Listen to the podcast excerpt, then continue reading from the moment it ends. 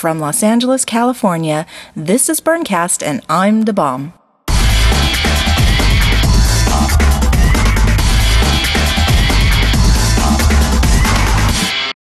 Happy Tutu Tuesday and welcome to Burncast. In today's episode, we speak to David Silverman, the director of the upcoming Simpsons movie set to be released this Friday. But first, as always, the Burncast Community Bulletin Board. First up on the Burncast Community Bulletin Board is some feedback we've received from some of our listeners as a result of the burning backlash on the John Law was right topic that was posted on the Burning Man Tribe on tribe.net. Our first caller, Ranger Part Time, called in from Hilo, Hawaii to give us this message. God burners, hey, um, this is Ranger Part Time. How many times have you walked through center camp and seen gratuitous promotion of uh, all kind of artistic stuff, uh, people's business cards, all kind of shit laying around all over the place. I find it kind of ironic that people are uh, getting tweaked about this pavilion thing when there's uh, gratuitous promotion of people's things all over the place out there on the playa. Man, if you don't like it, ignore it. Go, have a good time, enjoy yourself it's not worth uh, uh, getting tweaked about. Enjoy, enjoy, enjoy. Love y'all. Bye. Mahalo, Ranger Part Time, and thanks for calling in. Now, here's another message from a listener who also hails from Hawaii but is now living in San Francisco. Let's listen. Hi, this is Nicole, aka Technopatra, and I'm calling in response to all the furor that's happening over the Green Man Pavilion at Burning Man this year. I find it deliciously ironic that many of the same people who are freaking out in an end of days kind of way over the Green Pavilion are freaking out in the overjoyed way over 7-Eleven becoming a Kwik-E-Mart come souvenir shop.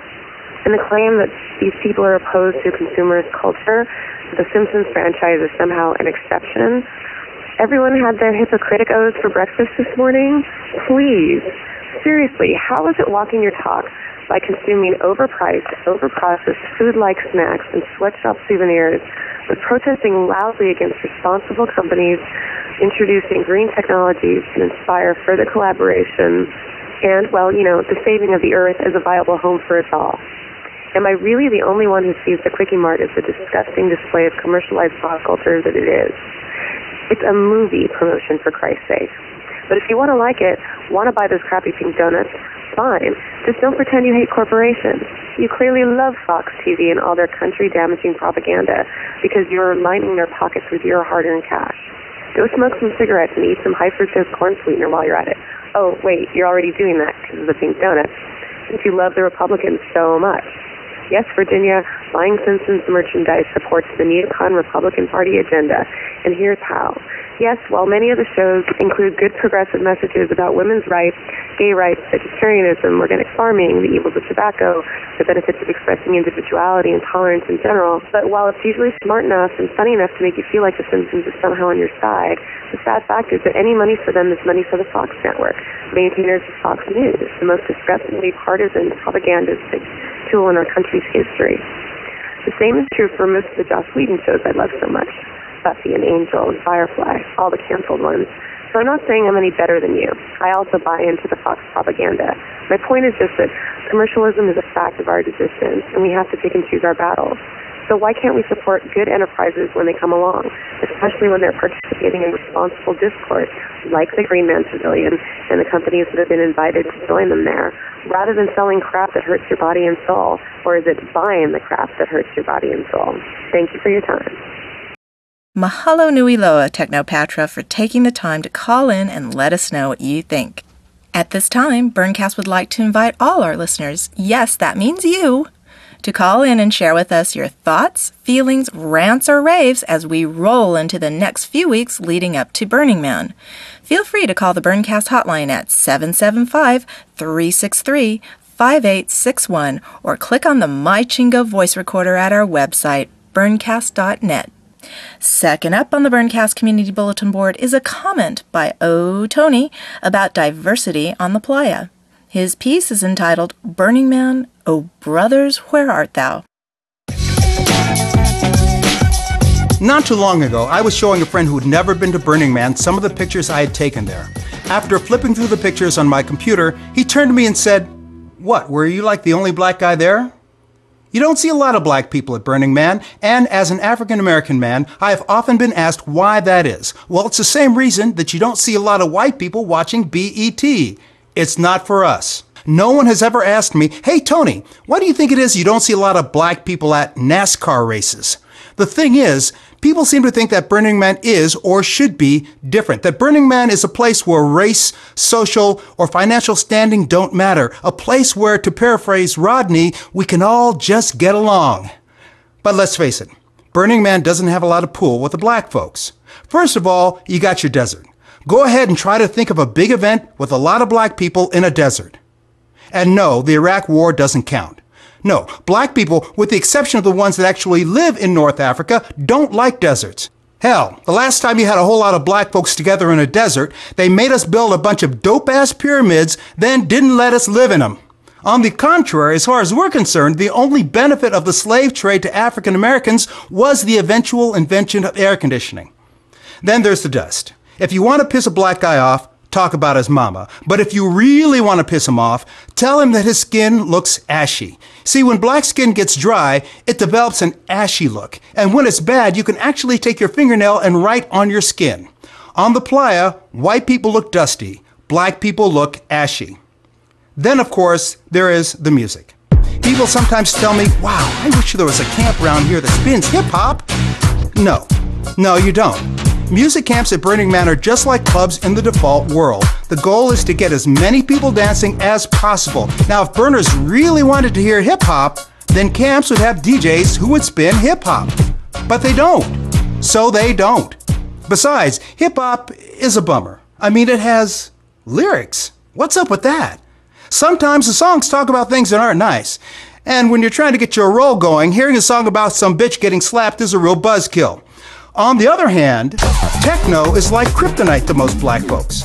Given a choice between listening to techno and listening to country western, most black people will choose country western because at least with country western there's still a possibility of hearing a song about some bitch getting slapped. But the main reason you don't see black people at Burning Man is there are no black people at Burning Man. Let me explain. A lot of people seem to think the Burning Man is this alternative society where it doesn't matter who you are or what you look like. I don't. See, to me, Burning Man is simply a mirror of the default world. A warped, distorted, fucked up carnival mirror, but a mirror nonetheless. A loony looking glass that we never quite step through.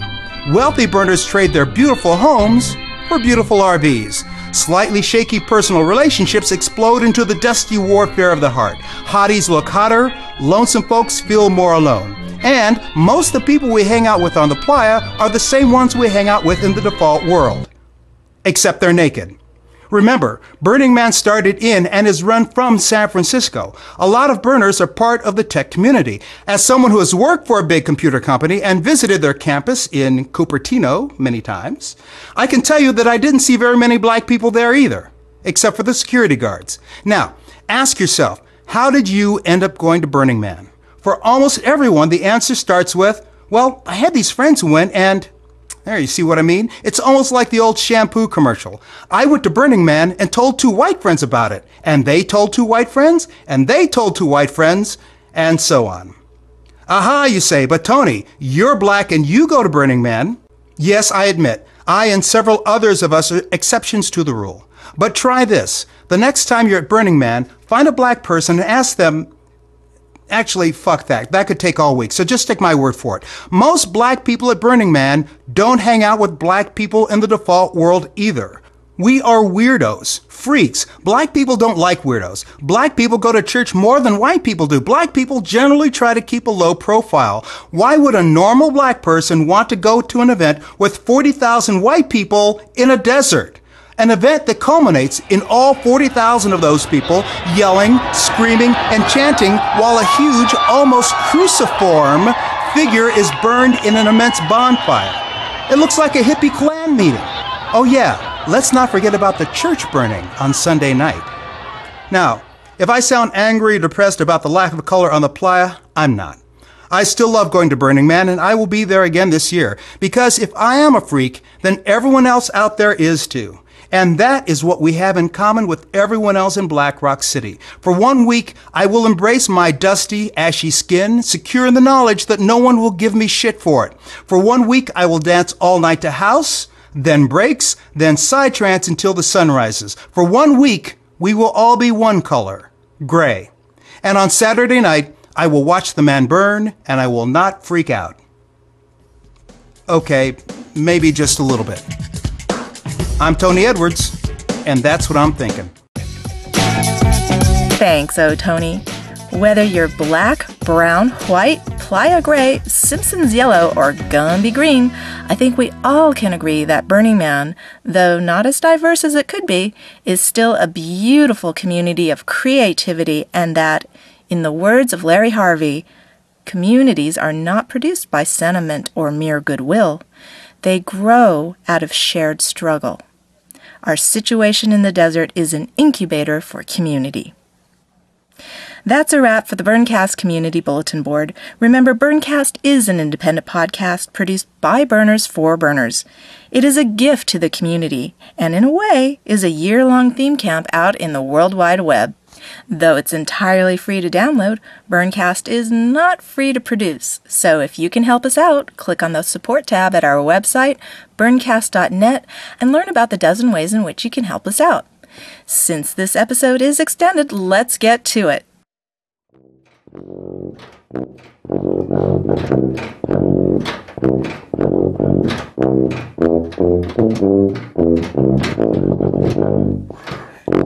Today, our guest is David Silverman, the animator and supervising director of the Simpsons television series, and now director of the upcoming Simpsons movie.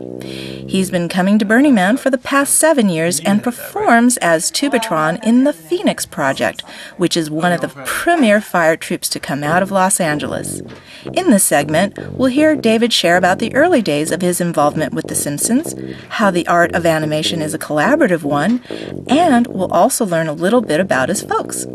But before we begin, David is subject to a little pop quiz and a fast hard sell. Let's listen. David, I don't know if you remember this. Yeah, maybe. You were the third person I ever massaged professionally. Hot dog, really? Seriously. You mean back in the day? Back in the day, yeah. When, Klasky, Klasky Csupo? Yep, Julia Kim got me on board, and my first day, I was the first person I massaged was Alan Smart. Wow.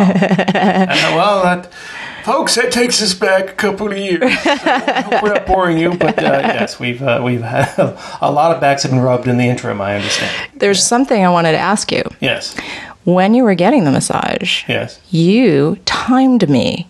You sat down, you got on my massage chair, you went like, you know, you put your face in the face Yeah. cradle, and you went like that, and you set your stopwatch, and you were like, go. And you timed the 10 minute massage.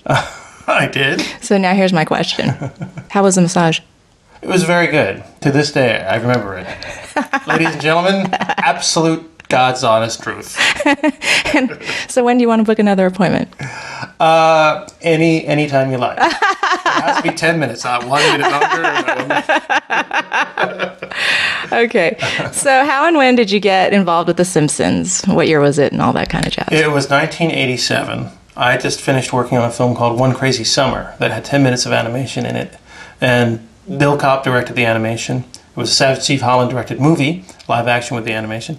And Wes Archer was one of the uh, animators. And um, Wes had worked for a small company called Klasky Csupo, a very small company Yeah, at the time. So we we uh, uh, so the tr- Klasky Csupo got the Tracey Ullman show contract, and all Wes had known about it was that it would be animating um, Matt Groening's work, which we assumed would be Life in Hell, and that sounded great. Uh, and this is at a time that I was going to quit animation and go into uh, illustration, commercial illustration. Uh, and just well, quit is a strong word. I was going to devote the entire year not working because I'd saved up enough enough money and just work on my portfolio, and that was my plan. And by God, I didn't stick to it because this opportunity came up, and I thought, well, it'd be that'd be fun to do. I didn't think it was going to last very long, a couple of weeks or something like that. And, and so it happened. We started working around um, March uh, 11th of 1987, and uh, we were alternating between animating work of Matt Groening and work of M.K. Brown, something called Dr. Janice Godatu, which didn't last very long. I think it was only on the Tracey Ullman show about seven times before they yanked it. So we started animating The Simpsons, I think, on March 24th, 1987, and that's how the whole thing started. And I was an animator on the Tracey Ullman show, myself, Wes Archer, and Bill Kopp, and then it was just me and Wes Archer. Bill went on to follow his own uh, dreams.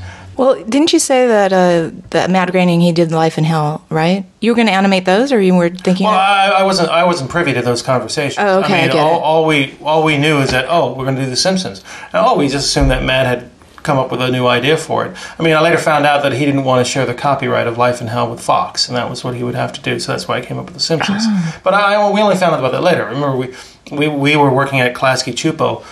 20th Century Fox was down on Pico we're all the way over, uh, you know, on Seward and uh, Melrose. So you know, Matt came, Matt came by at the beginning. You know, well, I mean, Matt came by every week basically. But as far as the the evolution of that, that is for you know, look it up on Wikipedia. Now you and Mark Kirkland are like the longest running directors on the show. You guys have been there since the beginning. Is that right? Well, uh, yes and no. Mark actually came in the second season. Mark, uh, the first season was myself, Wes Archer, uh, Rich Moore primarily, and Brad Bird did an episode, and Gregg Vanzo did an episode. And uh, the second season, we expanded. It was going to be myself, Rich Moore, uh, Wes Archer, and two more people. We got Jim Reardon and Mark Kirkland. And uh, so from the second season, Mark has been involved. So you are the oldest veteran on the show, is that right? Uh, yes, because I've been there since the very, very beginning, 1987. Wow. And the show started in the uh, April of 1989. And the first thing I did for the show, interesting enough, was the title sequence. Uh, Wes was Wes basically worked on the character turnarounds, like sort of mm-hmm. solidifying the, the final model sheets on the characters. And I was given the task of designing the middle title, title sequence, working with uh, Matt Groening and Sam Simon, working on what the jokes that they were pitching, and, and then I came up with a sort of the the, the, the, the way to go with it. Wow, so that must have been really fun. So in the time that you've been with The Simpsons, what kind of changes have you seen? Oh, just evolution. You know, just an evolutionary process. Like uh, any animation, uh, changes happen as the characters, you become used to the characters. Uh, you know, um, the Mickey Mouse in the old days looks a lot different. Bugs Bunny in the old days, yes, you're wearing Mickey Mouse right now. That's old Mickey. So he changed, and as the animators became more comfortable, and they decided, you know, same thing happened in a very fast way. In many ways, I would say the first season of the show, we were trying to get everybody drawing the way Wes and I had drawn the characters. And it really took the first season to get people up to speed in many respects. And the second season, it improved, and then the third season, we started developing different ways. And then it's just sort of like unconscious. You just somebody animates something. Oh, that's really great. That's a nice uh, way to, to solve that situation. Or somebody draws a character in a way that oh, that's a that's a great solution for that expression. And that I hadn't thought of doing that angle in quite that way. So you learn as you go. And also as the writing became more, basically we, we kept fueling each other. There's the animation certain times be, became more elaborate because something really tickled our fancy and we would be like spend a lot of time animating this sequence and that would inspire the writers to make more uh, sequences like that, you know, and you know we would do more and more, and the writers get more inspired by what they saw in terms of the animation coming back, and they they push it, and we push it, and so there a lot of that kept happening from season to season, and I think still keeps going. It's not a one-up mission; just sort of like do something different, you know, because they're always trying to surprise ourselves visually and in, in, terms of the writing. That's great. That must be like just challenging and fun and yep. yeah, yep. collaborative. Yep. As uh, I remember one time, I thought uh, when I when I went to um, we'll probably talk about this in a second. But when I went to uh, to uh, uh, DreamWorks and then Pixar, Jim Reardon took over my position as supervising director, and Jim had a great line. I don't know if I asked him. Somebody said, "Well, this was, you know, was this episode was it a hard one or not too hard?" And Jim said, "They're all hard," and that's true. Even yeah. the ones that are not as complex, every episode is hard. Only because, in many ways, not only the work that you have, but I think every director just puts it on himself or herself that you know we're going to do a great job on this, and you just you work hard on it because you you're sort of inspired to do good work. The scripts are inspiring, and that inspires the animators and the especially the animation directors to do good work. Since you were, thought you were going to, to step away from animation, how has all these years working on The Simpsons? How have you evolved? Well, it's very interesting, um, right? Because I, I, I, thought I was going to step away, away from animation '87, and then I spent the next two years animating like constantly because we, we had to, Wes and I had to crank out those uh, Tracey Ullman shorts in in a week, and I was anywhere from four to six hundred drawings. You know, and some of the drawings are just like mouth shapes and things like that. But you know, it was only two of us, mm-hmm. and uh, and in the in at Klasky. Yeah, it was just two of us animating. After Bill had left uh, in the first sort of round of, of episodes, but second round there was only two of us, and we were doing our own cleanup and everything. And uh, Georgie Pelusi was painting them, and then and Bill Hedge was shooting them. I mean, it was a very small crew. Yeah, it was a very intense animation. We were doing a lot of animation, and then when I started directing, it was a combination. I was doing much more what I'm getting at is that the more and more that I started directing, the less animation I was doing. The more directing my animators, which you know is as it, as it should be. Uh, at the beginning, it, it, felt like out of it was out of necessity. I, I, didn't have the talent wasn't up to speed yet. But as the years rolled on, the talent, you know, the the other animators, you know, were getting uh, better people, and those that were there were learning more. And so I could step away from that and do more directing the animators rather than trying to animate everything. You know, occasionally I would animate a sequence and so forth. But I, to my mind, I started feeling I got to do more delegating in in this uh, to you know I was doing more I was drawing boards and things like that. I still was drawing and drawing characters, but as far as like all the animation and so forth, I find now that I rely on my animators to pull that off, as opposed to animating for them and there's no good or bad way of doing it, I suspect. But just just sort of you find what works works for you as a director, how you want to approach it, and I like if the talent is there. If I have really great talent, and what I mean by that is that animators are better than I am, and I'm a pretty good animator, but I mean they're much better animators than I am. Paulie. Yeah, there you go. uh, but uh, my feeling is I want to encourage them and, and you know engage their talents and let them take ownership of it too. That okay, I admitted this. Yes, Dave directed this and that.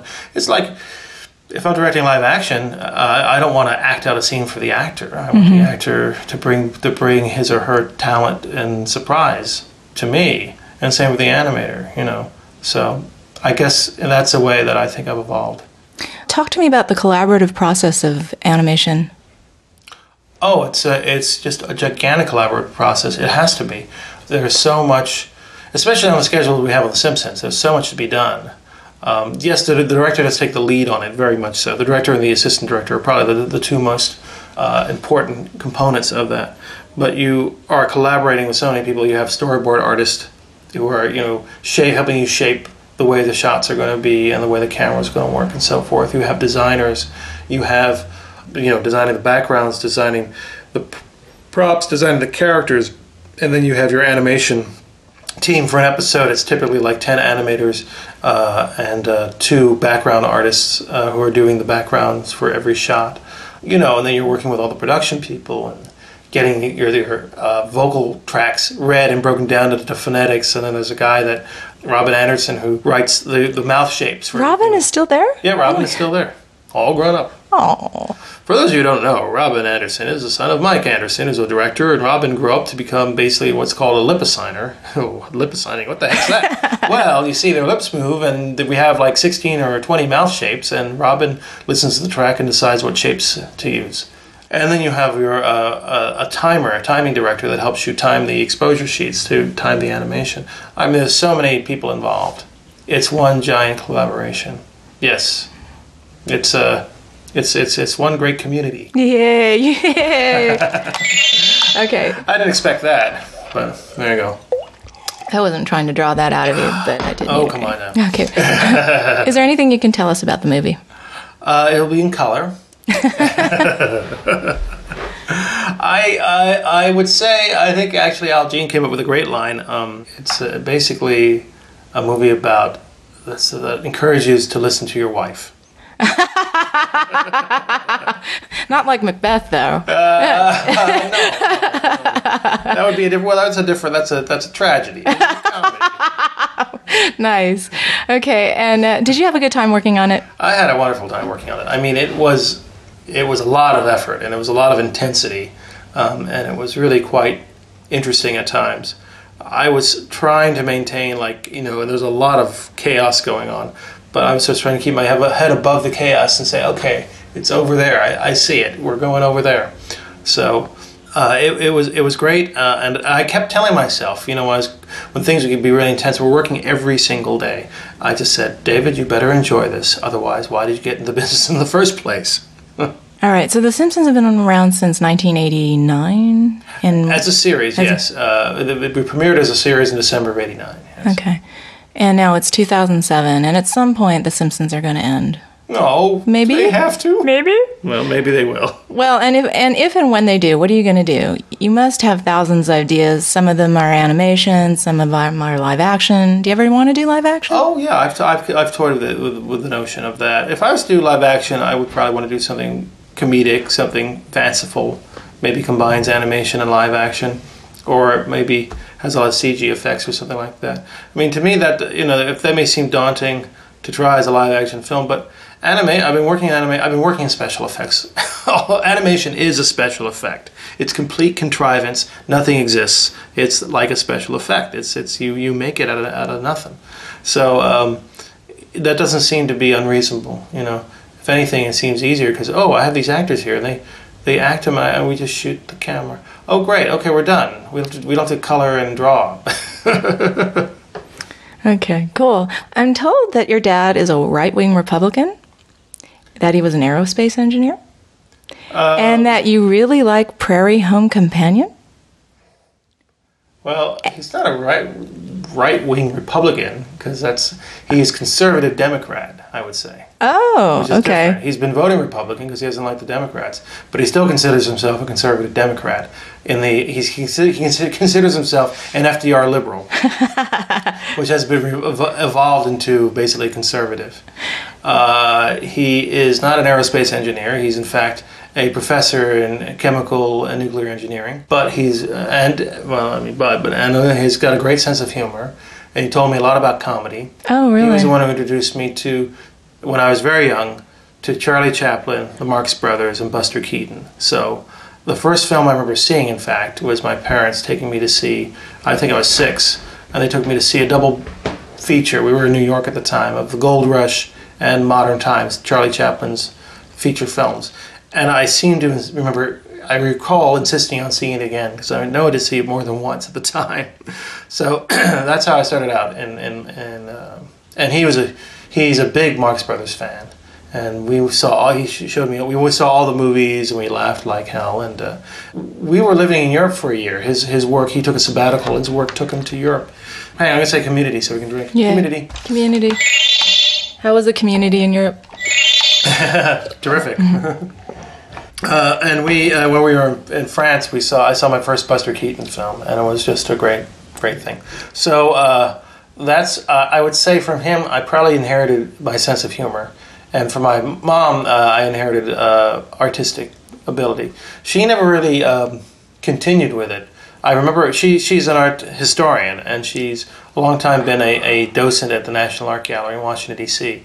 And she's a real I mean, she got her MA at uh, Barnard in, in art history. She knows everything about it. But uh, she was interested in fashion design, and I saw some of her drawings, you know, like uh, many years ago. I was seeing her drawings in college, and I said, okay, well, that's where I get my drawing ability from. So I can piece it together from that.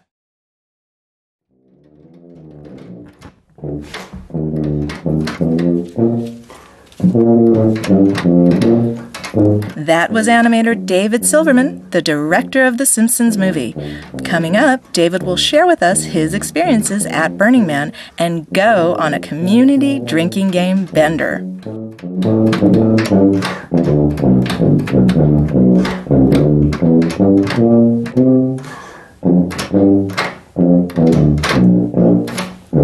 So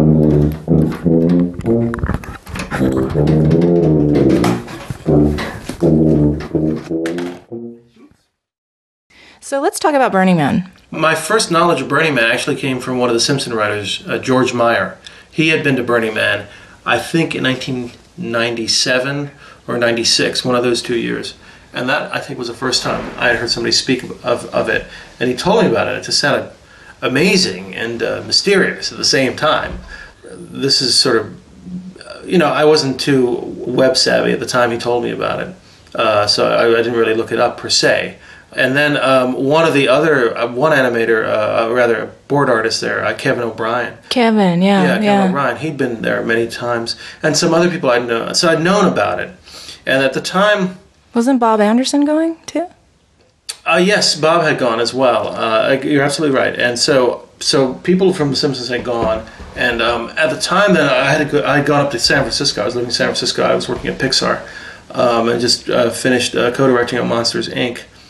And other people there. There's a, there's a one of the uh, chief uh, engineers at Pixar, chief technical engineers is Loren Carpenter, longtime burner. I think he's been I don't know. He's been going from the might be from the beginning. So I, I certainly and a lot of people at Pixar gone. So I knew about it, you know, and I had some vague knowledge of what it was about, but not very very definite. And then my uh, probably my oldest uh, friend here in, uh, in LA, and my dearest friend Greg Press, he was dating, uh, and married. He was dating Anna Anna Getty, and she was involved with this project called Confessions of a Burning Man. It was just filming in uh, 2001 so I went up to uh, visit their sort of headquarters where they were putting the film together, and I met Paul Barnett, who was one of the co-directors on it. And I realized I had time, and I just sort of said, "Gee, this sounds great." I, Paul and I hit it off immediately, and I said, "Well, if I, I got a camera. If you want to need another cameraman, I'd be happy to join." And Paul said, "Oh, fine. We'd love to have you." And uh, I guess he assumed because I had been like directing animation for so long that I may have a pretty good eye with a camera, which I do. I'm pretty good.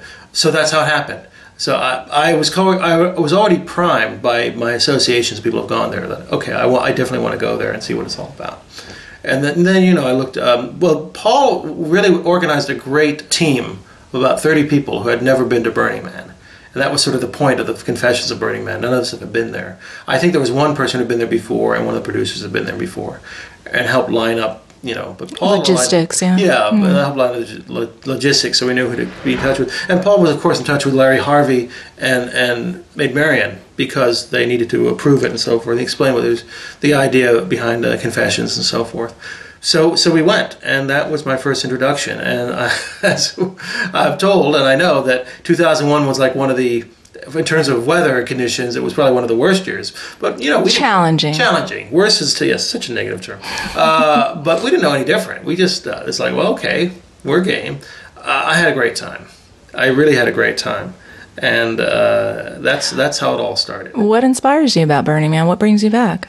I mean, after such a challenging year like that, why do you keep coming back? There's something about the experience of Burning Man. This confirms my suspicions on how I should lead my life. And You how know, should you live your life? Well, it's just uh, you know what your Burning Man does, and it's I'm sure people have said this. The thing about being at Burning Man is because there's so much. A, there's two things. There's so much to see and experience, right? And because of the conditions, everything you are very present. Because when you are getting up in the morning or doing this, the things that you take for granted when you're in these, the comforts of, of home, they take you. You got to be just aware of it because you're out in this sort of hostile, dry environment, uh, and you have to be sort of more careful with everything, where you're dumping your water and so forth and so on. Like, you have to be conscious about what you're doing. Yeah. Exactly. Even if you're in an RV, because I've been in an RV too, but you got to be more conscious because about you know even if you're you're in an RV, okay, but you're going out, you got to prepare for it. You got to prepare like you got to really prepare for lotion and what you're going to wear and how you take care of your feet and blah blah blah and all that sort of stuff, you know, and water and so on. So everything you do has a, a heightened sense of awareness and consciousness, and you're very present. At least I find I am. I'm always very present because okay, I'm doing this and I'm doing that, and it's, it's, it's all very much. I'm not taking anything for granted.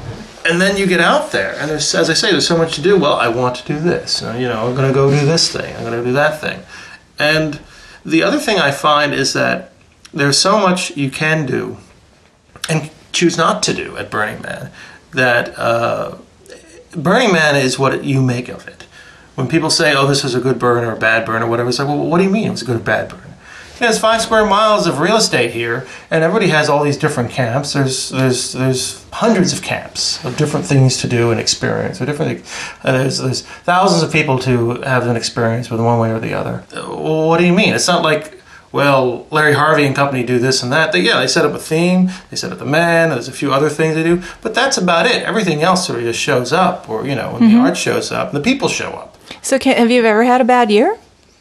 No. Have you had some years better than others? Oh yes, I've had some years, uh, and I've uh, yes, and you've had the, your so bad times at Burning Man. yeah, so it was like I wasn't like oh everything is fine. no, yeah, I've had you know I've had my times at Burning Man, and we all do. We have the. I remember talking to Larry Harvey about it, and we sort of concluded either he said it or I said it, but you know, when you go to Burning Man, you take your invisible suitcase with you and you unpack it, whether you like it or not. And so you know that's just something that you everybody should be aware of when they go uh, yeah, I've had my share of bad times, but I knew that was part of the deal. That was the other thing too. Is I I find it, especially Burning Man, everything everything in life for sure, but to my mind, everything's so heightened at Burning Man that everything happens for some reason. There's some uh, wisdom to be gained by the good experience and by the bad. Usually more by the bad experience. So. Um, and in fact, I remember I, I do stickers. I've tried to do stickers every year. And one of my stickers was a parody of the old Chinatown poster with a man replacing J- uh, Jack Nicholson. And my line was, "Forget it, forget it, Jake. It's Burning Man." and it's sort of like when you have your bad time at Burning Man, just remember that mantra: "Forget it, Jake. It's Burning Man." That's that's that's the way it is. As a professionally successful person who makes a living with their art, What's your take on the art that you've seen on the playa? Inclu- I'm talking about like the really magnificent art, but also the outsider art. What's your take on what you see there? I think a lot of it is quite brilliant. Uh, you know, there's some really incredibly inventive people, and I've seen, I've seen sculptures there that I, I kind of wish were in like uh, like modern art museums for other people to experience because it's just really been wonderful, wonderful pieces and wonderful structures. So I find it generally art to be very inspiring in that respect, and I see a lot of great stuff coming out. And I remember what was the one? Oh, Togetherness. That was that great piece in 2001. I thought it was a brilliant sculpture. It was these giant, enormous, somewhat abstract uh, figures crawling towards each other, just about to touch each other, but they can't quite touch.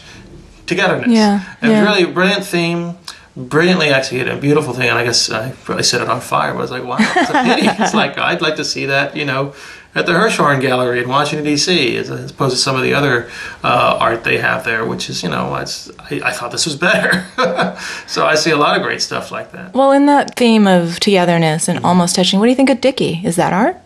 The Dickey box? Oh yeah, absolutely. Yeah, that's a, that's a great. Uh, that was a great art piece. Uh, I thought it was a it just was such a brilliant idea. It was his first time at Burning Man. That's how he spent Burning Man, not experiencing anything, uh, or but being, you know, part of the experience. So it was both.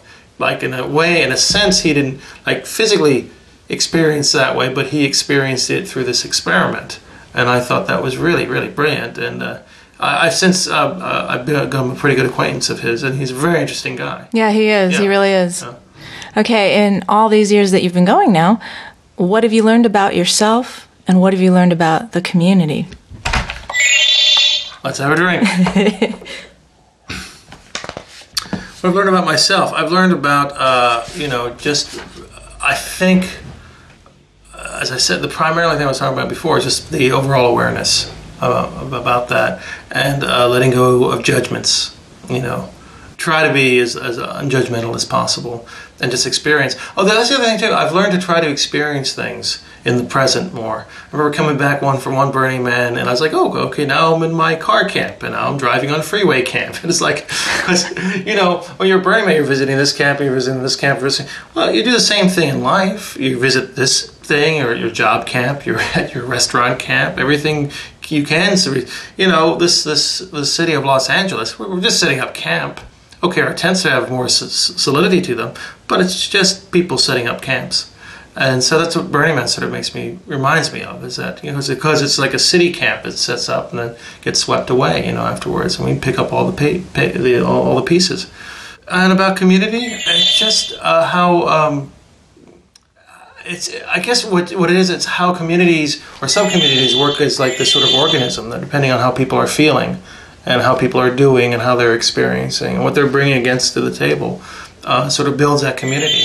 And in general, the community at Burning Man I find to be uh, pretty uplifting. I mean, that's that's been my experience. Yay! Yeah. Let's do a big one for the community. Okay. Um, and and you know, and uh, I think I think majority of people that's their experience too. That was David Silverman, also known as Tubatron, who performs with the LA based fire conclave, the Phoenix Project. Coming up in the final portion of our show, David talks about the creation and development of his instrument, the flaming tuba. We'll also hear what draws David to the playa more than anything else.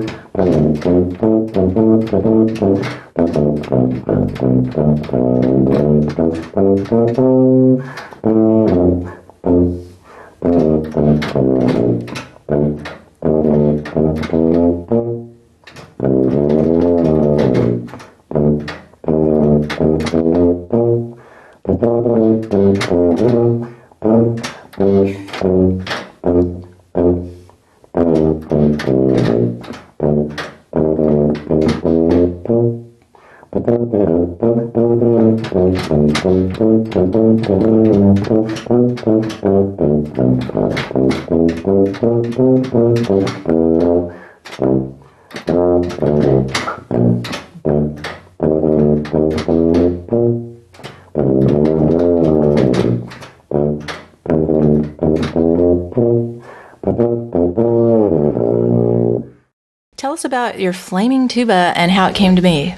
Flaming tuba, flaming tuba. Yes. Well, at the time I first thought about it, uh, one of the people at, at Simpsons is uh, is Anna Maltese. Uh, she's a very good artist and a tremendously gifted fire dancer. Uh, really great, really amazing. And it was just fun to watch her and all her circus buddies go out there and perform. And I thought, well, gee, I'd like to get to the act, but I don't want to get, you know, I don't want to be spitting fire. That looks dangerous. So, but I was bringing my tuba to Burning Man. And I got this notion of like, well, if it must be some, and when I talk about tuba, I'm talking about the sousaphone, the, the big bell on Oh, top, okay, okay. uh, which is a tuba. It's just That's the one that was on Leno? yeah. Okay. Yeah. Uh, well, as a friend of mine, Ben Jaffe, who runs Preservation Hall Jazz Band in New Orleans, told me in New Orleans, sousaphones are called tubas and tubas are called pea shooters. So I said, okay, well then I'll call it tuba. Right, you are. Uh, so I, my first inkling, I was talking to Anna about it. Well, maybe if we got some wicking and sort of you know shaped it so you could attach it to the top of the tuba, you could do that, you could dip it in that, and so on. And I had I had thought about you know some way you could have propane so the flame would jump, but I didn't know much about it.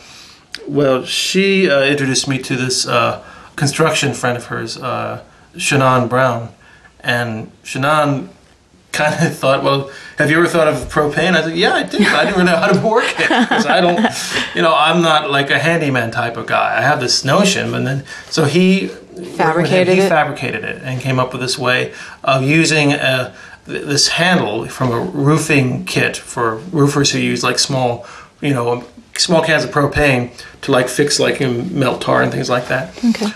So that's how that's how it all came to be. So and so we worked on it. Um, I think I first met him in 2004. We talked about this and talked about that, and then I, I went online to eBay and found uh, an inexpensive sousaphone, which turned out to be a very good horn. By my surprise, actually, I remember when I first got it, I tried to play it, and I was like, I was like, "Oh no, I got real turkey." And I said, "Well, wait a minute, it can't be this bad." And I opened up the uh, the valve casings and realized, oh, they have the wrong valves in the wrong slots. That's why it sounded bad. And then I played beautifully. I'm thinking, wow, maybe they didn't know they had a turkey of a horn there. They probably didn't. I mean, they, they, they didn't know they had a good horn. They thought they had a real dog. So that was a stroke of luck. So I said, well, this is a good sign. and then uh, uh, Shannon, uh, in the beginning, I guess in the early spring, started working on it when he had, you know, off moments. Um, you know, I, I did pay him, but he, he worked on it, you know, for an hour here, an hour there and uh, we put it together and we tried it and it worked great. One slight problem though. Does it get hot? Well, what was happening is that he had soldered things, and what we found the solder that was. He thought he had tested it for the right temperature, but apparently solder melted and sort of fell on my arm and my head. Oh no. But it being solder, there's two things about solder. It's very hot, but it cools off very fast, so it wasn't too bad. Did you get a scar? A slight one. Let's just see. Uh, here. Oh, Here. wow. I'll hold it up to the microphone. Ladies, it's a very sexy scar. Oh, it's not that good. Yeah, it See, is. See, it's a little thing like that. Oh, well, thank you. It's my dueling scar. It's your trial by fire. Literally. So, you know, uh, well, I'll just wear a hat until all the solder melts away. And that's what I did. I took the Burning Man. We thought we got all the solder out. So the first time at Burning Man in 2005, I took it up. I was playing it and I realized, oh, it's still raining solder. The rain of solder. So, uh, uh, well, you know, so I just wore clothing to protect myself from such a falling. Uh, In fact, you kind of have a uniform now. It's like uh, yes, I do. I, I, I've, I've sort of figured out this uniform of crazy ass uh, boots that are have five inch platforms, kilt, uh, and whatever top is available. Sometimes I go very kind of Burning Manish, kind of cool, uh, you know, open, crazy. Or sometimes you'd put on the tails, you know, and tie and all that stuff. If we go formal or whatever. But, that, but that's how that's how it all started. And so, and I just thought it'd be fun.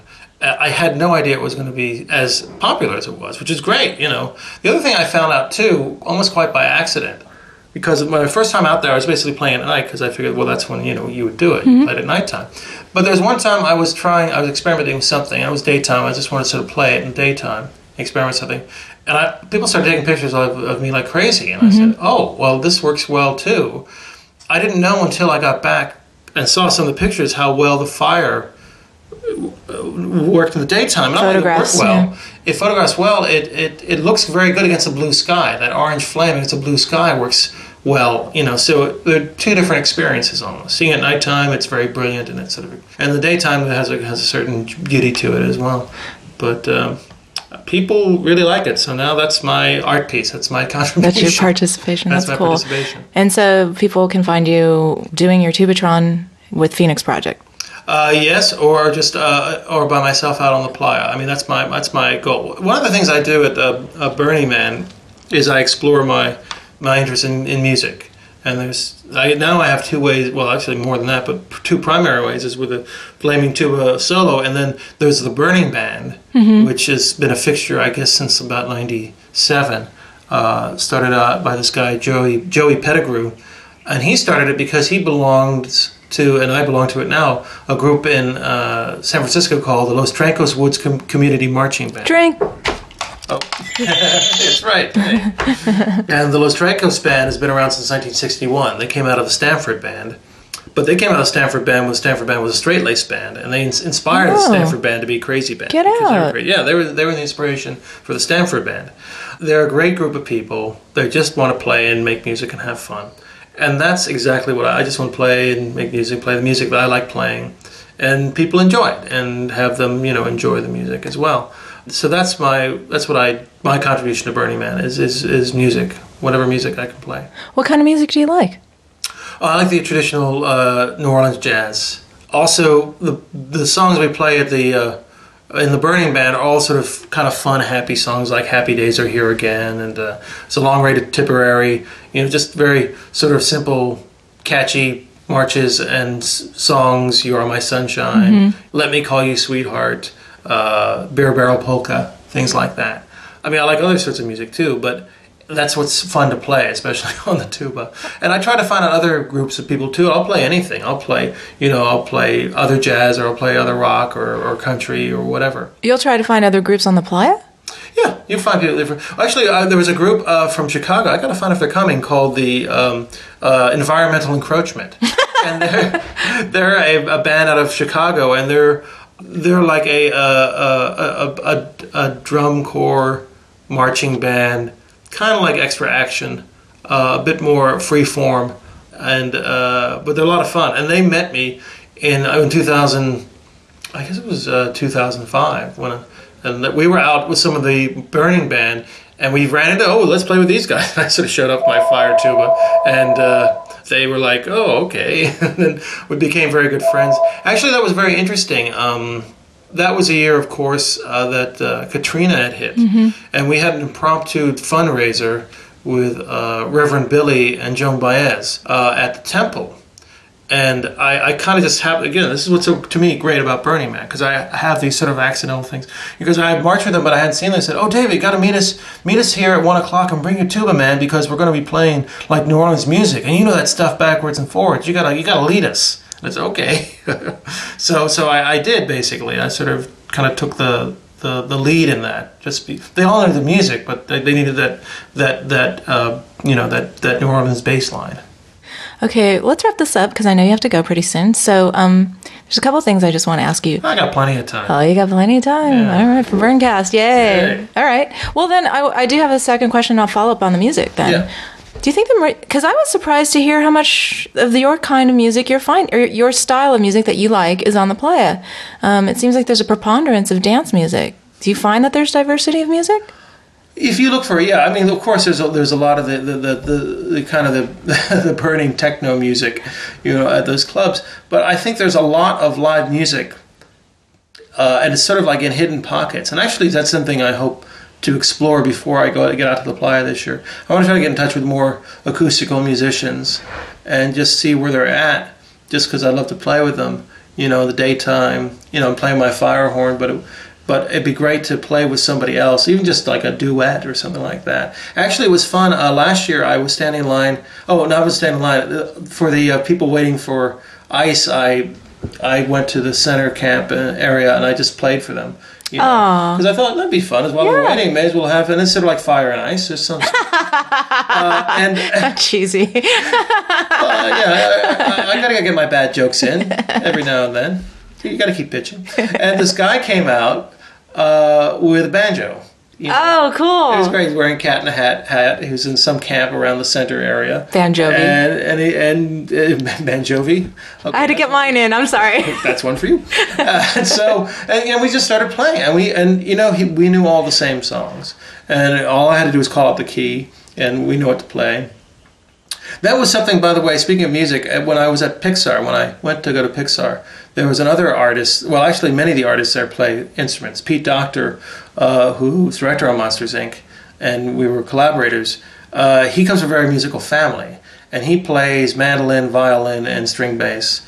And there's a guy there, Bud Luckey. Isn't that a great name for an animator? Yeah. Uh, older guy. He's now retired. Uh, he's been in animation like he was in animation for 50 years.